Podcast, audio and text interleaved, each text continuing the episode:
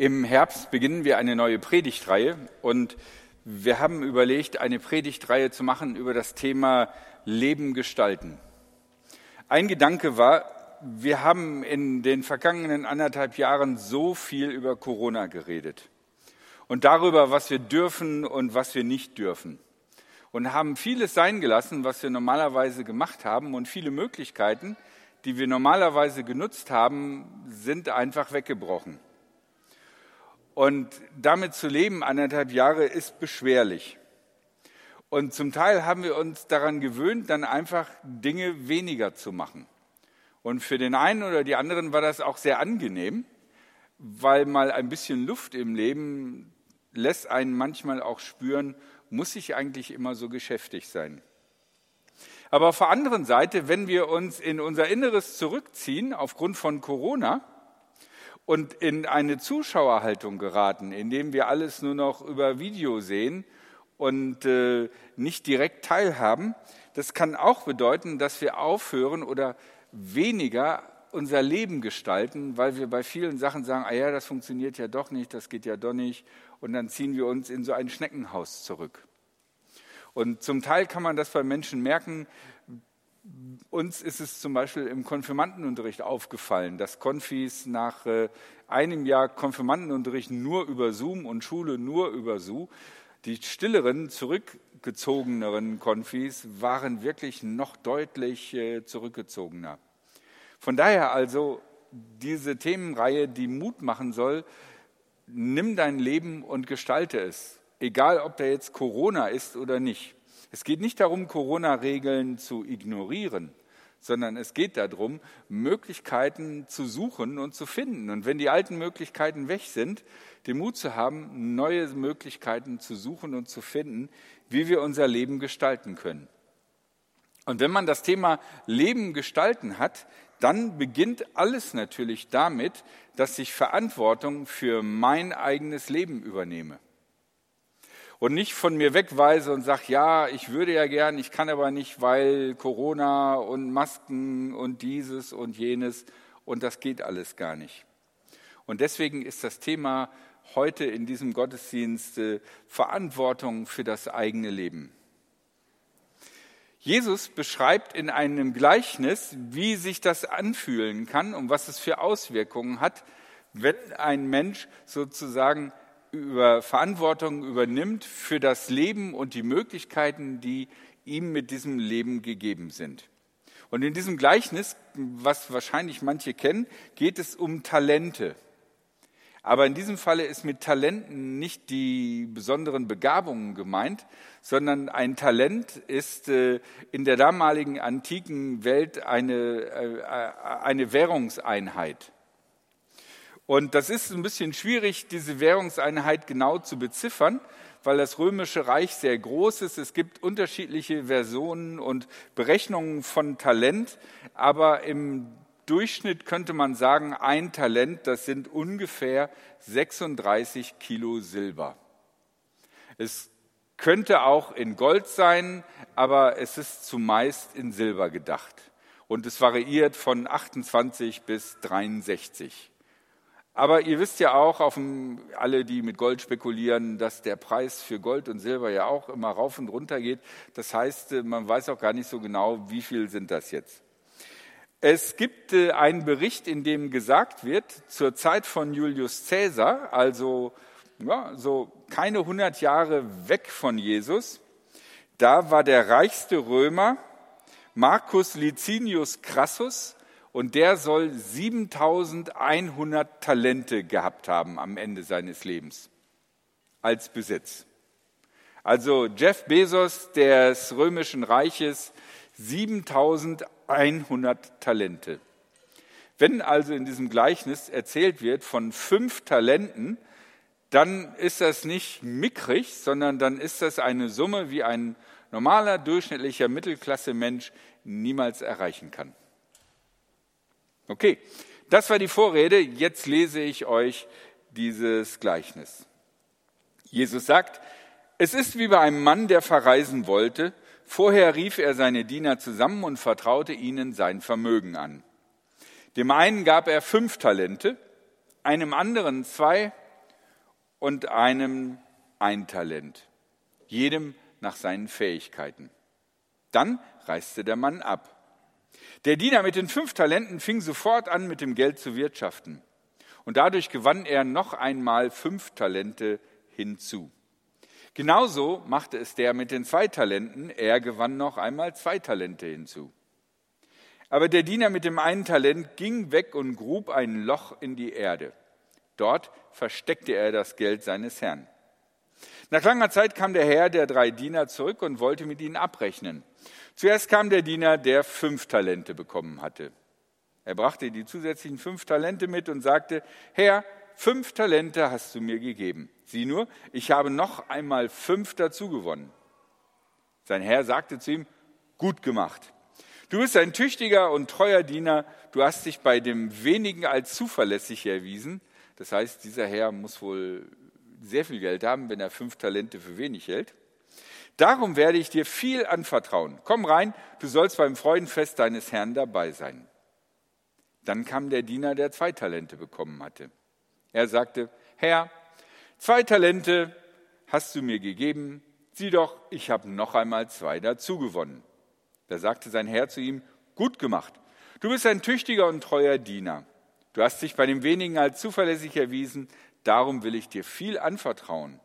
Komm herein, du sollst beim Freudenfest deines Herrn dabei sein.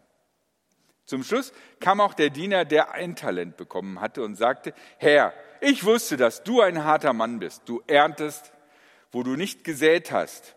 Und du sammelst ein, wo du nichts ausgeteilt hast. Deshalb hatte ich Angst. Also ging ich mit dem Geld weg und versteckte dein Talent in der Erde. Sieh, hier hast du dein Geld zurück. Wir Menschen sind unterschiedlich begabt und wir leben in sehr unterschiedlichen Situationen. Und der Spielraum, der uns gegeben ist, ob von Gott, vom Leben, vom Schicksal, von der Politik, wie auch immer wir das bezeichnen wollen, ist enorm unterschiedlich.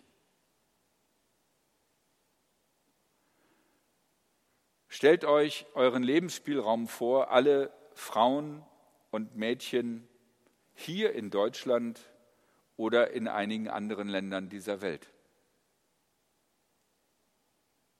Stellt euch euren Lebensspielraum vor, wenn ihr aus einer Familie mit wenig Geld kommt. Wie viel Spielraum habt ihr, zur Schule zu gehen und euch weiterbilden zu können und den Kreis der Armut zu durchbrechen? Was für Möglichkeiten wir haben, ist irgendwie passiert. Und grundsätzlich erst einmal können wir nichts dafür. Es ist uns irgendwie geschenkt worden. Was wir aber können, ist damit etwas machen oder aber damit nichts machen. Und in dieser Geschichte richtet sich der Zorn des dritten Mannes gegenüber seinem Herrn, von dem er sagt, dass es ein sehr harter und kritischer Herr ist. Ich denke, ein wichtiger Punkt, an dem ich hängen bleibe, wenn ich nicht etwas aus dem, was mir gegeben ist, aus Situationen etwas mache, ist, dass ich motzig werde und sage, ja, das klappt ja sowieso nicht. Nee, das ist sowieso, ah, nee, wer will das schon?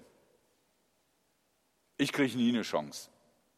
In der Schule habe ich das ganz oft so gesehen, ey, aber wenn ich daran denke, wie saufaul ich war, ja, naja. Okay, also diese Handlungsweise, die wir in dem dritten Diener sehen, können wir, glaube ich, auch manchmal bei uns sehen, dass wir anstelle eine Möglichkeit zu ergreifen, uns querstellen und sagen, da wird ja sowieso nichts raus, das klappt ja sowieso nicht, das Leben ist gegen mich, das Schicksal ist gegen mich, keiner mag mich, was auch immer.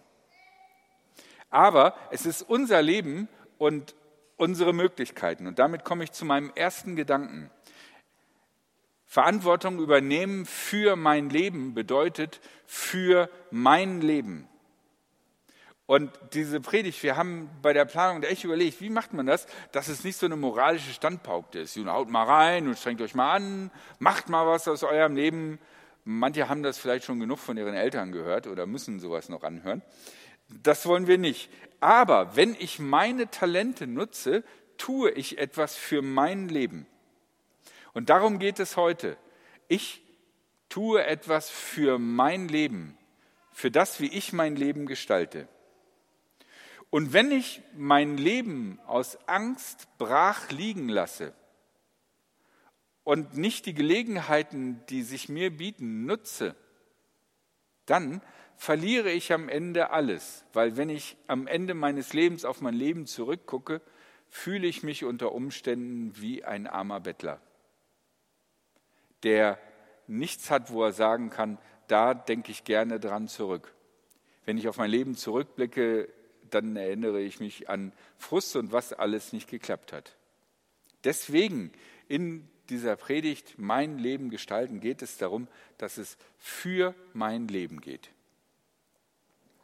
Und damit kommen wir zum zweiten Gedanken und ähm, nämlich darum, dass es wichtig ist, dass wir unser Leben nicht daneben rauschen lassen und äh, haben überlegt, wie wir das machen und dazu hat dann die Elisabeth ein Video gewusst von einer Frau, die heißt Julia Engelmann und die fasst das so cool zusammen in fünf Minuten, das könnte ich niemals in meiner ganzen Lebenszeit. Und deswegen haben wir überlegt, wollen wir gerne dieses Video zeigen. Das hätten wir früher auch ganz easy gemacht. Jetzt ist es aber so, dass wir Stream haben. Und da wird das wieder mit der rechten Sache schwierig. Deswegen, ihr, die ihr diesen Stream seht, entweder jetzt gerade live oder aber vielleicht heute Abend, wenn eure Kinder im Bett sind oder ihr äh, Lust habt, einen Gottesdienst zu sehen. Ich möchte euch bitten, dass ihr einfach bei YouTube einen zweiten Tab aufmacht und dort einfach eingebt, und das kannst du jetzt mal anblenden, fünfter Bielefelder Hörsaal Slam und Julia Engelmann Baby. Und äh, es gibt dieses Video mehrfach in verschiedenen Versionen. Wir haben uns entschieden für das Älteste und das ist, wo sie noch Studentin ist.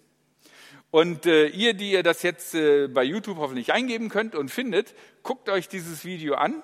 Und während ihr dieses Video äh, online guckt, werden wir das jetzt, werden wir das jetzt euch zeigen. Also Licht aus und los mit Julia Engelmann Baby.